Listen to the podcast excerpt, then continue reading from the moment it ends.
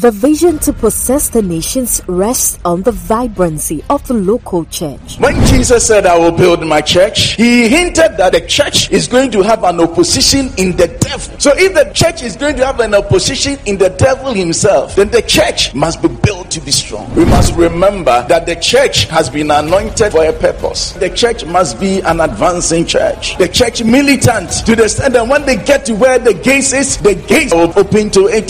This is where real practical ministry and congregational life exists.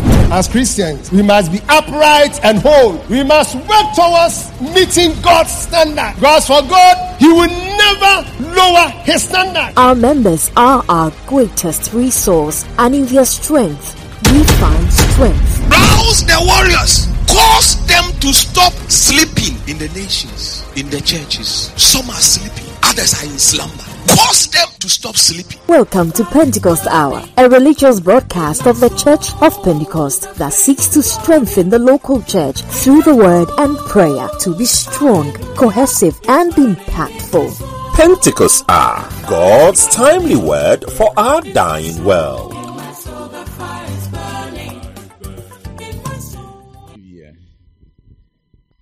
want to give thanks to the Almighty God for this opportunity to be here and to have fellowship with you.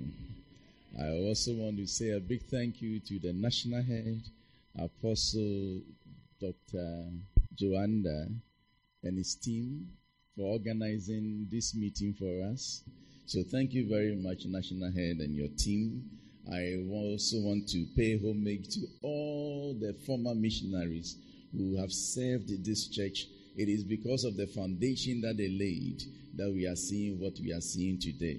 So I know that in our midst is our own old man, Apostle Irakwa. Peter Irakwa is here, and the wife.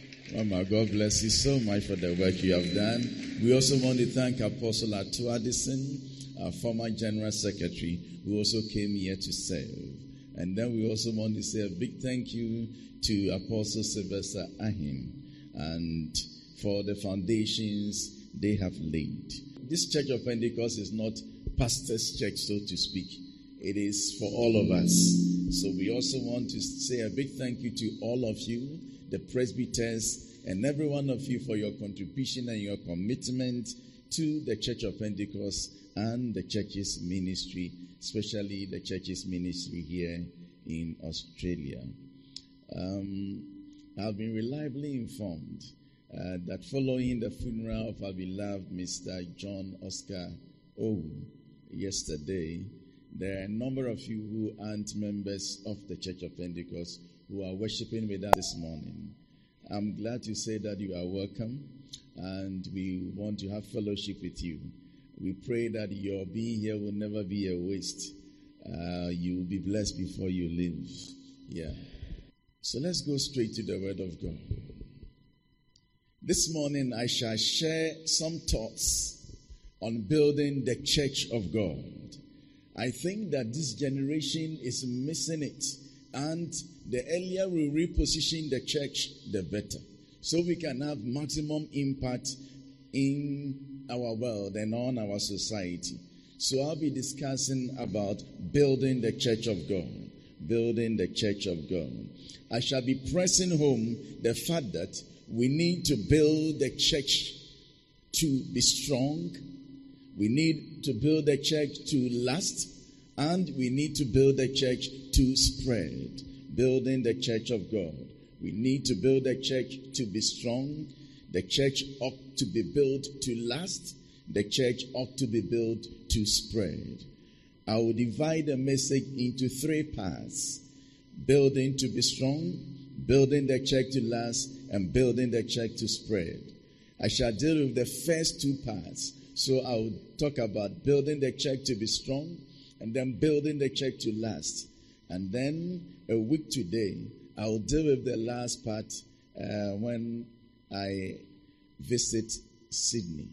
And so from Sydney, you also hook on to complete this series on building the church of God.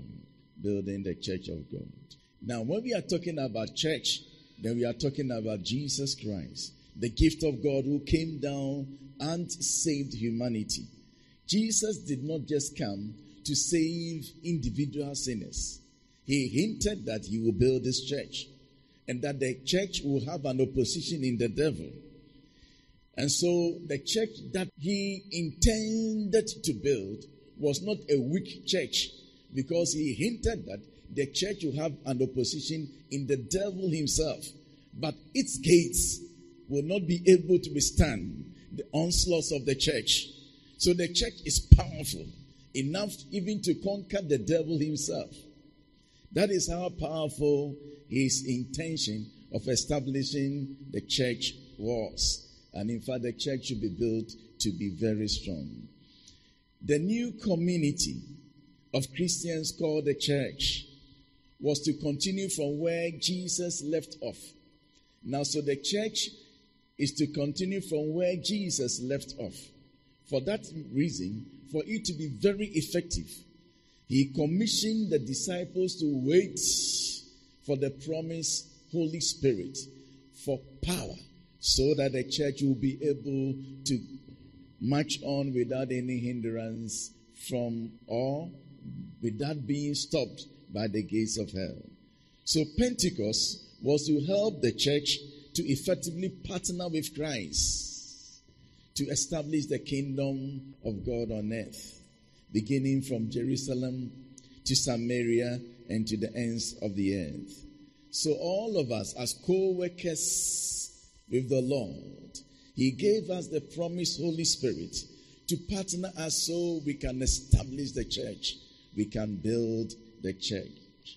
So anytime that we talk about the Holy Spirit, we must remember that we are building something and that we are building the church of God. But we need to build it to last. We need to build it to be strong and we need to build the church to spread. What then is the church? What then is the church that we seek to build? I would define the church as this a community of holy people walking in love and advancing onto the world with the gospel of salvation. A community of holy people. I'm not saying perfect people, but a community of holy people washed by the blood. Once you are washed by the blood, before God, you are made holy. You are a saint. Walking in love and advancing onto the world with the gospel of salvation. For me, this is how I would define the church. So when we say we are building the church, you must have in mind the holy people. You must have a, a fellowship of love. And you must have a people who have a purpose of advancing onto the world with the gospel of salvation. So the church should not be locked up in a room because it has a mandate to perform. Any church that is locked up in a room is not the kind of church that Jesus envisaged to build. The church is a community of holy people walking in love and advancing unto the world with the gospel of salvation, which is the power of God that saves. The power of God that saves. So we need to be careful how we build. We shouldn't just be churching. We must watch such that we'll be able to hit the target for which God called us and for which the Holy Spirit was given to us. In Nehemiah chapter 4, verse 3, Tobiah, the Ammonite, said something. Now, his intention was to just ridicule Nehemiah and to weaken their hands and stop them effectively from building the walls. So he says something that I want us to uh, maybe ponder over. He is an enemy so far as the building of the wall is concerned. And I've not heard anybody preach any good thing about Sanballat, Tobias, and Geshem. But I want us to pay attention to what Tobias said. Sometimes you may have an enemy, but listen to your enemy. Your enemy can be a good help to you. Don't always think that your enemy wants you into the grave. No. Sometimes you pay attention to the enemy. So let's listen to what Tobiah is saying. Nehemiah 4, verse 3. Tobiah, the Ammonite, who was at his side, said, Now let's listen to what he said. What they are building, even a fox climbing up on it would break down their walls of stone. What they are building, even a fox climbing up on it would break down their wall of stones. Now, this is Tobiah, ridicule, Nehemiah, and the builders. What they are building, even a fox climbing on it would break down their wall of stone. Even though this was a statement meant to ridicule and discourage the builders of the wall, there is an eternal truth embedded in his statement. What he is trying to say is this we have to be concerned about the structural integrity of what we build. We have to be concerned about the structural integrity of what we build so that a fox wouldn't jump on it and break the wall. So when you are building, remember what Tobiah said and make sure that the structural integrity of what you are building is solid. So when you are talking about building a church, we also ought to be concerned so that we build a church that is strong, a church that will last, and a church that will spread. We need to build a church to be strong and powerful. So I will discuss building the church to be strong and powerful. Shall we turn our Bibles to Matthew 16? We read from verse 18 and 19. Matthew 16, 18 and 19. And I tell you that you are Peter, and on this rock I will build my church, and the gates of Hades will not overcome it. I will give you the keys of the kingdom of heaven. Whatever you bind on earth will be bound in heaven, and whatever you loose on earth will be loosed in heaven. Now, this is quite controversial, especially when we want to relate to the fact that Peter was the one that Jesus was referring to as the rock. So I'll take it again, especially verse 18. And I'll and I tell you that you are Peter, and on this rock I will build my church, and the gates of Hades will not overcome it. So, by the revelation Peter gave, Jesus said, I tell you, you are Peter, and on this rock I will build my church, and the gates of Hades will not be able to withstand it. Now, when you go to 2 Samuel chapter 22, verse 32, 2 Samuel 22, 32, this is what the scripture says. Who is God beside the Lord? And who is the rock except our God? Now, when we talk about the rock, you are talking about our God. The English Standard Version says that, and who is a rock except our God? So when we are talking about rock, the dependable, we are talking about God, not Peter. In fact, Second Corinthians says that there was a rock that was behind Israelites, a spiritual rock, which the people drank from. And then he said that rock was Christ. So it is settled that the rock is Christ. There is no other rock. He is the foundation of the church. And upon that foundation, he will build his church. So the foundation is laid. And the apostle Paul is telling all of us that whoever builds on the foundation should be careful how he builds. Because God has an intention for building his church. He has the master plan. When it is revealed to us, we need to build it according to plan. And so we need to build a church to be powerful and strong. The church should be strong and powerful so it will be able to answer questions.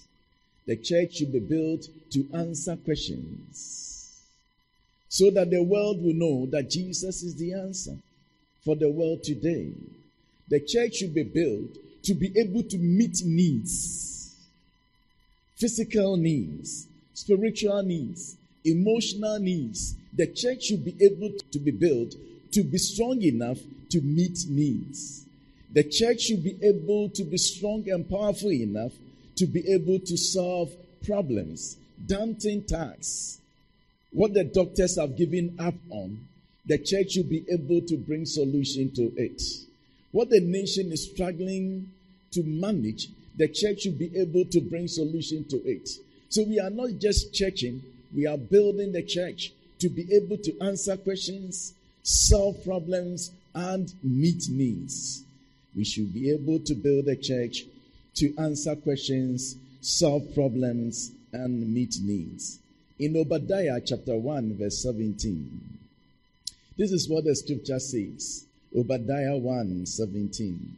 But on Mount Zion, here Mount Zion is a reference to the church of God, will be deliverance. But on Mount Zion will be deliverance. So in the church, there must be liberation. People should come here with baggages and God should be able to liberate them. People should come here with, with challenges and the church should be able to meet the needs, solve the problem, and answer questions. So on Mount Zion, there must be deliverance. It will be holy. It shouldn't be a place where people come sinners and they remain sinners.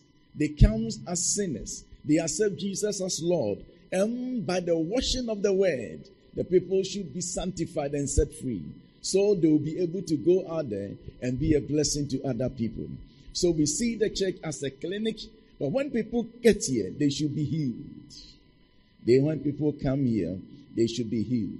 Verse 21 of Obadiah chapter 1 says this Deliverers will go up on Mount Zion to govern the mountain of Esau, and the kingdom will be the Lord's. Now we want to combine the two. Verse 17 is saying that, but on Mount Zion in the church, there will be deliverance.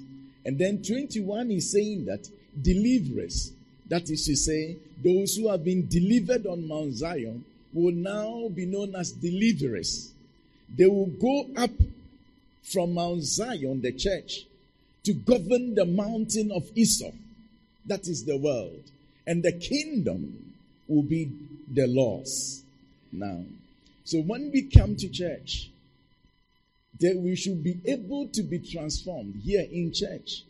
So that with the transformation we receive from church, we'll go out there into our spheres and transform our world. So that the kingdoms will become the kingdom of our God. So the church is not an end in itself, it's a means to an end. It's a channel by which God who wants to enter into nations.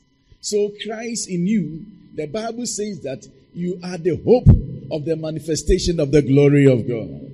So we don't just come to church. We come to church to receive, to be transformed. So we go out there and transform our spheres. We go out there to transform our spheres. The church must receive sinners and transform them into saints.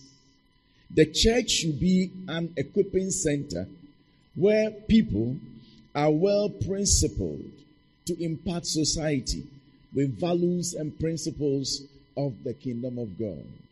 The church's ministry should not be ordinary. No. God must be in her midst. When we come to church and church is ordinary, then the Lord is not in our midst. The church should not be ordinary. It must be built to be strong. There must be the supernatural, the giftings you operate. The church must not be ordinary. We should see that God is with us. Even the world should know that God is with them. The church should not be ordinary at all. Now, the church must be a reference of anything good and beautiful. The church must be a reference of anything good and beautiful. So let us open our eyes to see whether the world sees that the church is beautiful, whether the world is looking at us and praising us that we can be a reference to anything good. It should, by the lifestyle of her members, prove to the watching world that indeed God sent Jesus to save sinners so that they will be attracted to Jesus, the desire of the nations. Now, all of us come to church, but I'm saying that there is a watching world.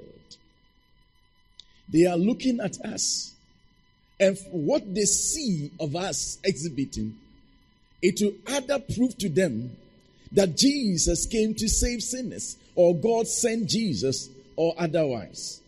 So we don't just have to come here.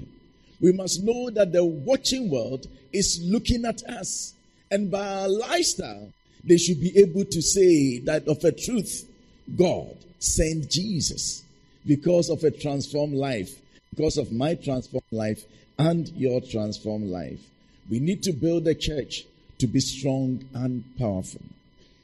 Now, this message is not just for a few, maybe for the clergy. I want all of us to know that we are part of the building of the church and that we should all make sure that we build this church to be powerful and strong. I said to be able to do three things. Three things. It should be able to be strong and powerful to do three things. Who can give me one? Two, we have to build a church now. We have to build a church to be strong. We have to build a church to last. And we need to build a church to spread. But I'm saying that we need to build a church to be powerful. Why? So, it should be able to do three things. That powerful church should be able to do three things. One, yes. Should be able to answer questions. Number two, solve problems. Number three, meet needs. We went to church one day. We had a prayer meeting somewhere. We have prayed, we have fasted. And we're expecting the hand of God to be revealed in the meeting. I came to church quite early, as usual. We started the prayer meeting around 5:30 p.m. GMT. Then I saw this lady who kept going out and coming in. But any time that she came in, she behaved a bit funny.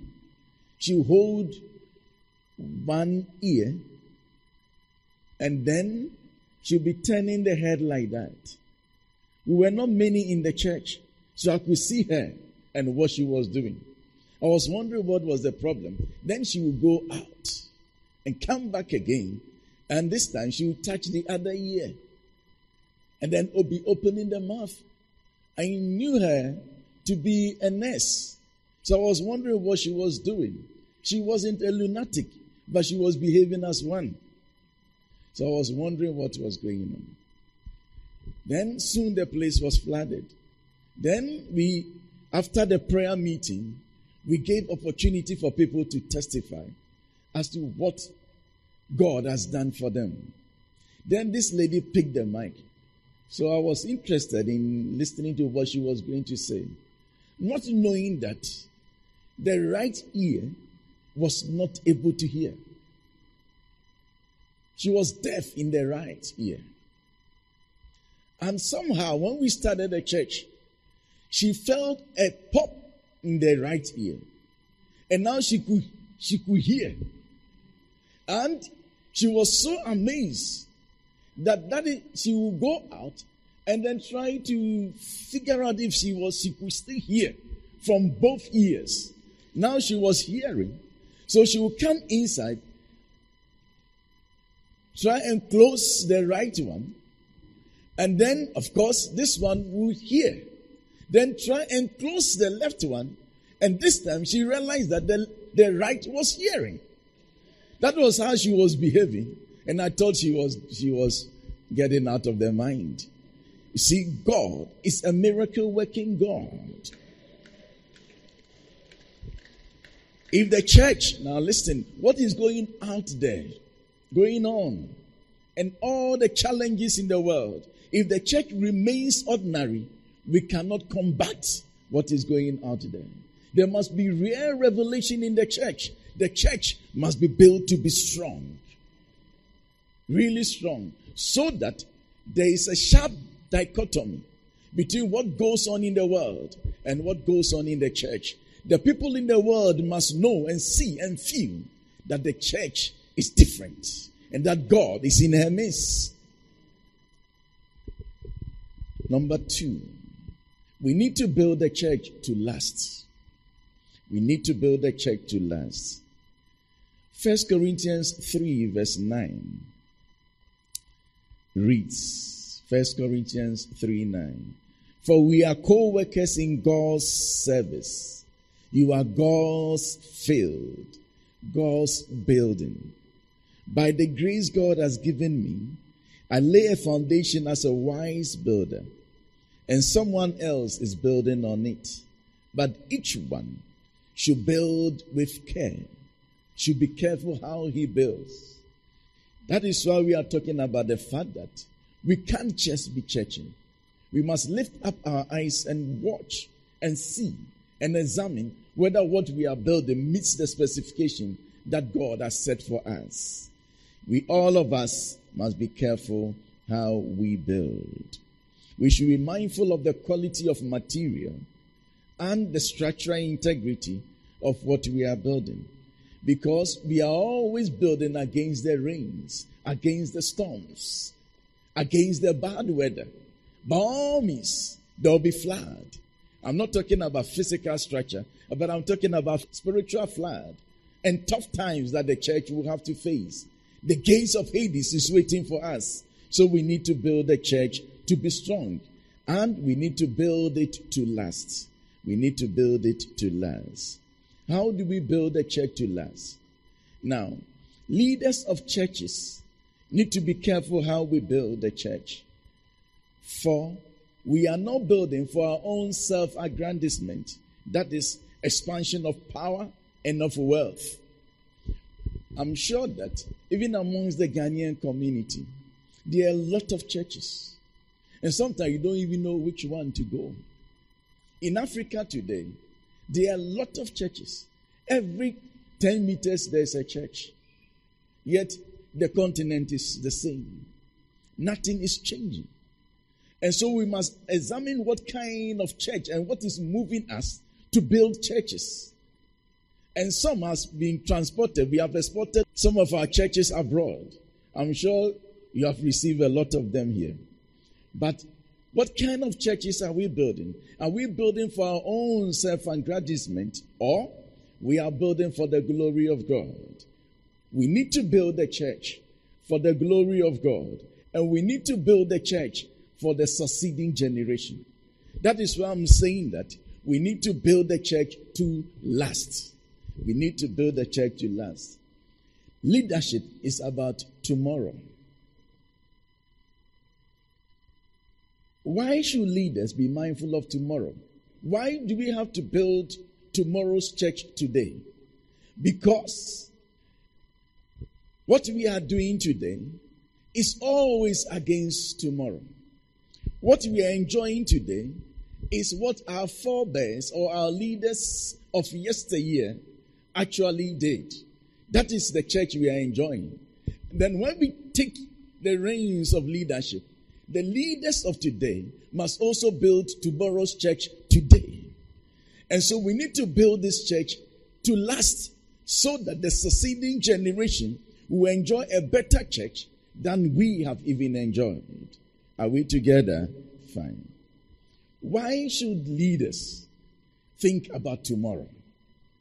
Number one, human beings expire. We don't live forever. So because we aspire and leaders will not be there forever, every good leader should think about tomorrow. Two, there is a limit as to what people can do. We always cannot do it all. So when you have the space and you are building a church, because you are limited, think about the tomorrow's church so that you'll be able to carry the people here into tomorrow. Number three, we live in certain time and space. You, none of us will live forever. But there is a generation coming after us. Don't say that it's all about what I'll eat and wear today. Let's think about those who are coming after us. So we'll be able to build a church that will last. Some churches die when their leaders die. No. Church should live beyond the leader's time or the founder's time.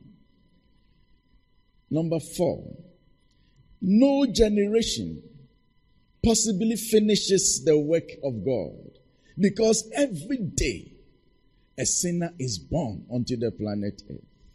Now, if this work is about saving souls and bringing sinners unto God, then no generation of ministers will be able to finish the work of God. Because I'm saying that every day a fresh sinner is born on earth. So we need to think about tomorrow. Then the fifth and the last one that I have on my card is this. Every generation comes with its own challenges. And it takes the people of that same generation to deal with the challenges of the generation. So when we are building the church today, we must think of the church tomorrow and consciously carry the young people along. Because we will get to a certain generation where the challenges will be over and above me because I don't belong to that category of people. It will take the young people to deal with the challenges of the day. So when we come to church every day, and it's all about what the old men can do, it's all about old men leading us, it's all about the aged preaching, then we are not thinking about tomorrow's church. No, we are not thinking about tomorrow's church. God's instruction to Joshua to possess the nations or to take the land, that kind of instruction to go and battle and take over the land was not for the aged. Because so far as battle is concerned, it is for the young. Let's go to Deuteronomy chapter 6, verse 1. Deuteronomy 6, verse 1. These are the commands, decrees, and laws the Lord your God directed me to teach you to observe in the land you are crossing the Jordan to possess. So, okay, Deuteronomy, just take just the verse 1. Now, Deuteronomy 6 1. Now, these are the commands, the statutes, and the judgments which the Lord your God commanded to teach you, that you might do them in the land whither ye go to. So don't be using this version when we come to a public ministry like this.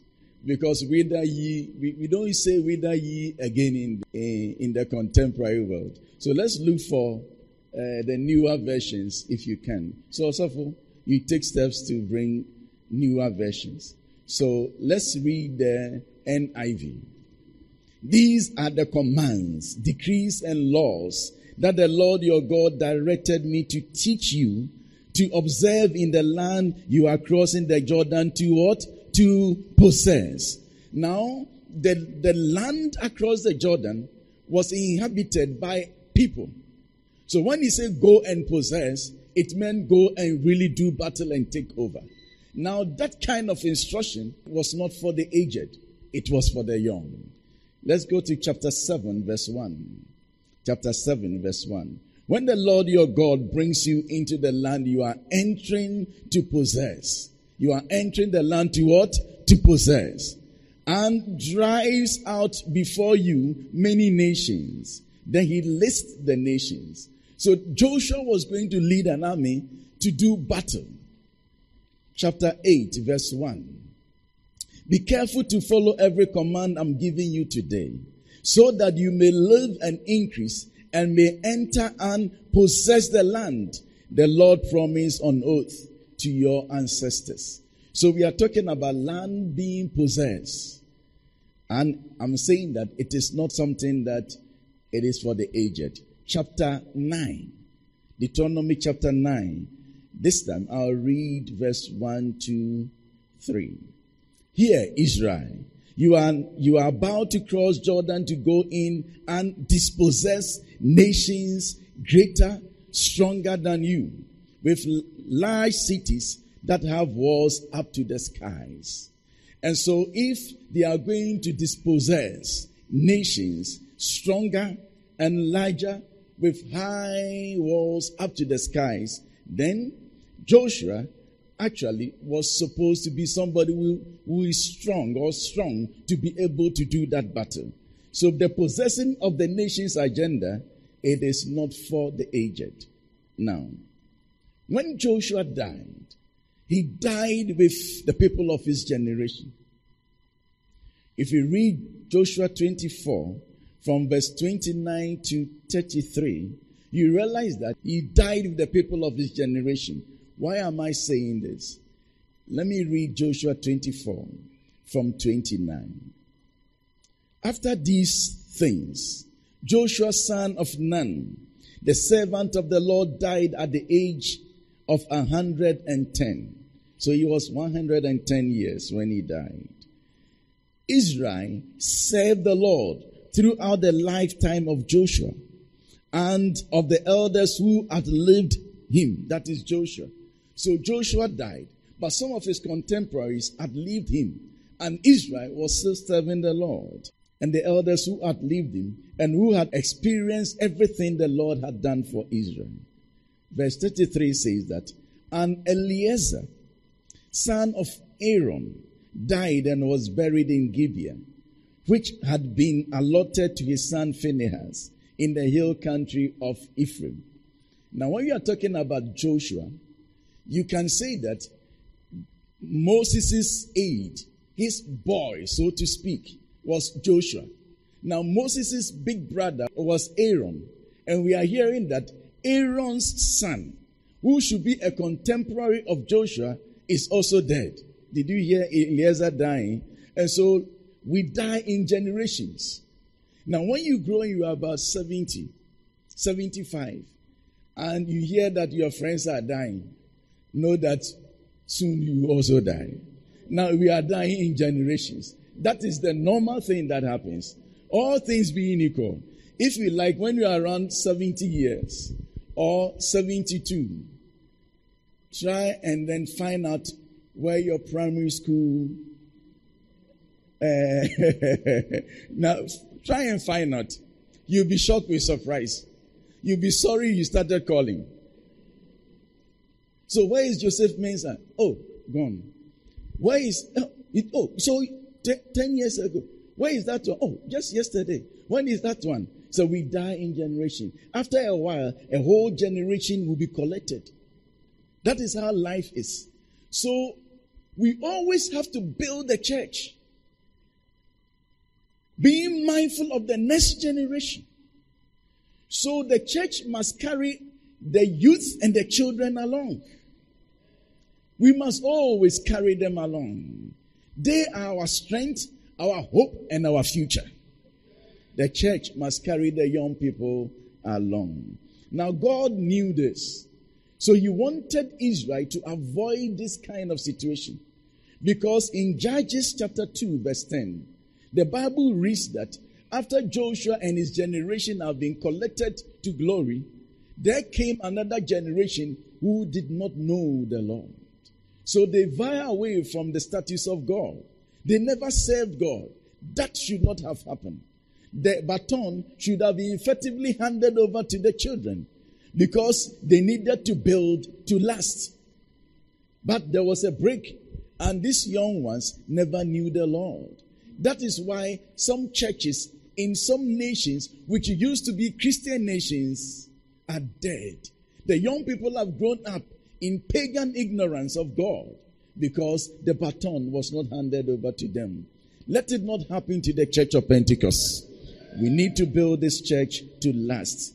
Read Psalm 78 from 1 to 8. Psalm 78, 1 to 8.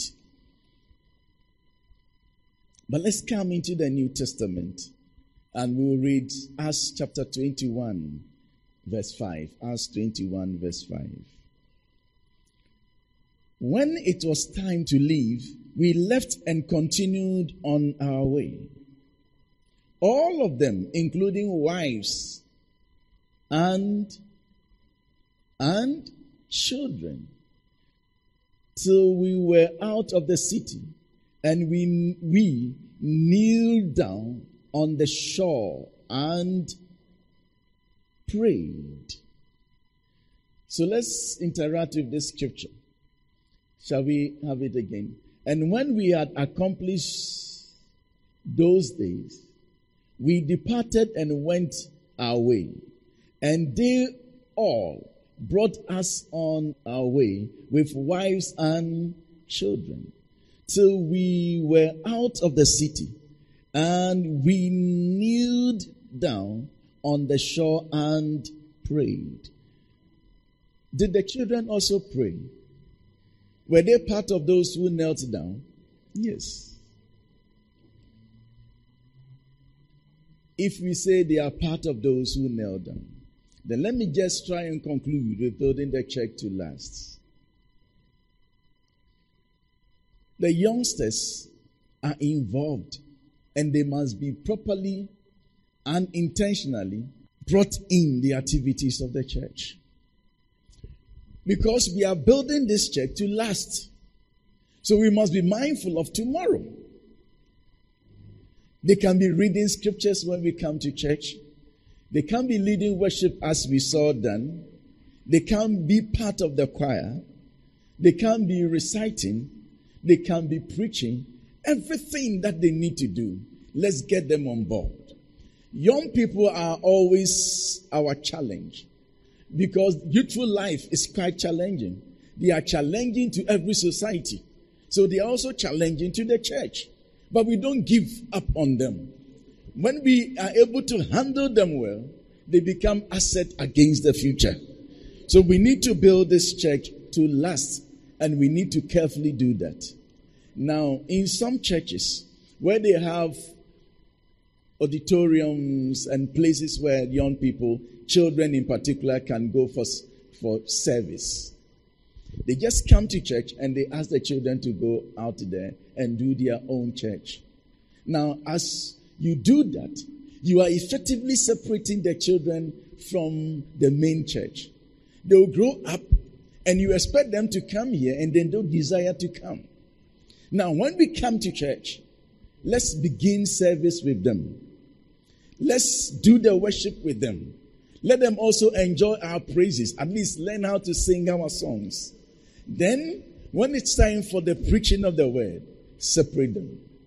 They can then go to their teachers, let them be taught whatever they need to be taught, and let them close and come and join us for all of us to close.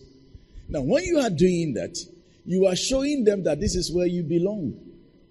And so, when it's time for them to be here, they don't drag to be here. We need to build the church to last. And if we have to build the church to last, we need to be mindful of tomorrow's church. Now, where is Apostle Under? Please come. And then come with Elder. Elder has been a blessing. Yeah. The two of them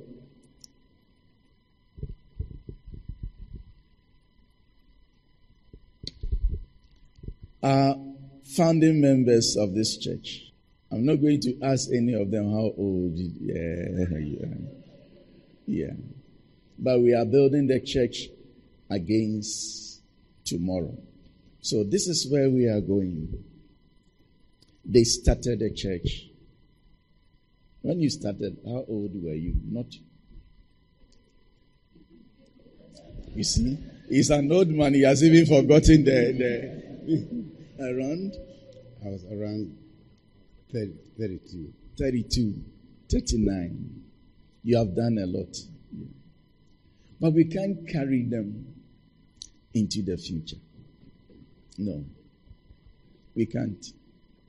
If you are going to carry them into the future, there are certain things that they will never be able to do. And the young people will not continue to follow them.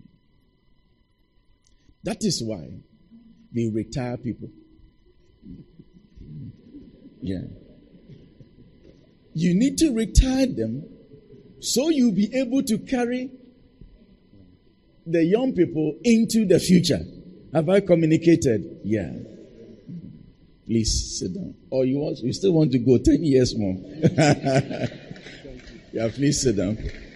That is why we retire people.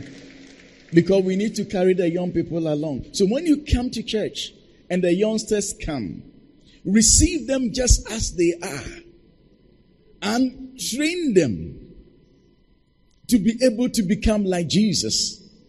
I'm not saying that when they come in any kind of color, I'm saying receive them, but put the Jesus color on them.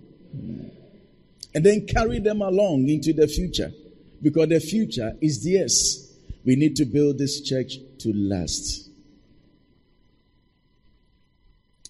There was this elder that I met some time ago. He presided me. He was my presiding elder. So you can imagine. When I met him, he was with his pastor. And then he said to me that I should impress upon the pastor so that the pastor will review him from the presiding eldership. Uh, he served for, for too long, consistently. He's been a presiding elder for 25 consecutive years like that. He's never been reviewed. And so I was wondering why that happened. It shouldn't have happened. And I remembered what happened some years ago.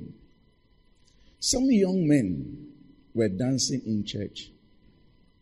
Those days, the reggae music has just been introduced into the church.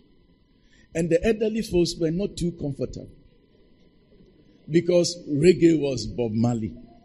And the young men, when they, they, they love to jump to the same tune. And so reggae music was being played in the church. And then this young man just took to the floor and they started jumping. But the pastor couldn't read the temperature well. He just took his bell. Those days we had a big bell. And whilst the young men were still in their tracks dancing, he rang the bell. He shouted on them. He embarrassed them and asked them to go and sit down. 11 of them.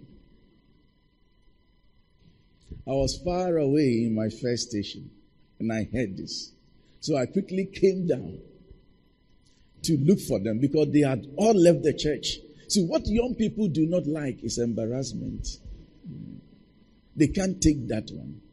So, because of the embarrassment, out of anger, their leader led them out. And you must always look for their leader. They have leaders. You have presiding elders, they also have their leaders. Look, look for them. And then make sure that you are always with the leader. Bring the leader in, they'll follow the leader. They left the church. So I decided to go and then look for them. But it was just too late. I managed to bring just a few. See, those young men were supposed to have taken over from this presiding elder. If they were still around, he wouldn't have served for that long. But because these ones left, there was a gap. And so we need to build this church to be very strong. We also need to build it to last. And then the most interesting one is that we need to build this church to spread. But I'll leave that for next week. Let me take this last quotation. E. Pinto said, and I quote, Can we read together? Ready, go. The society that hates its youth has no future. Any society that hates its young people has no future. I pray that the Lord will help us so that we will be able to reorganize our thoughts and our hearts as we intend to build this church to be strong. And we want to build this church to also last. And we want to build it to spread. God bless all of us.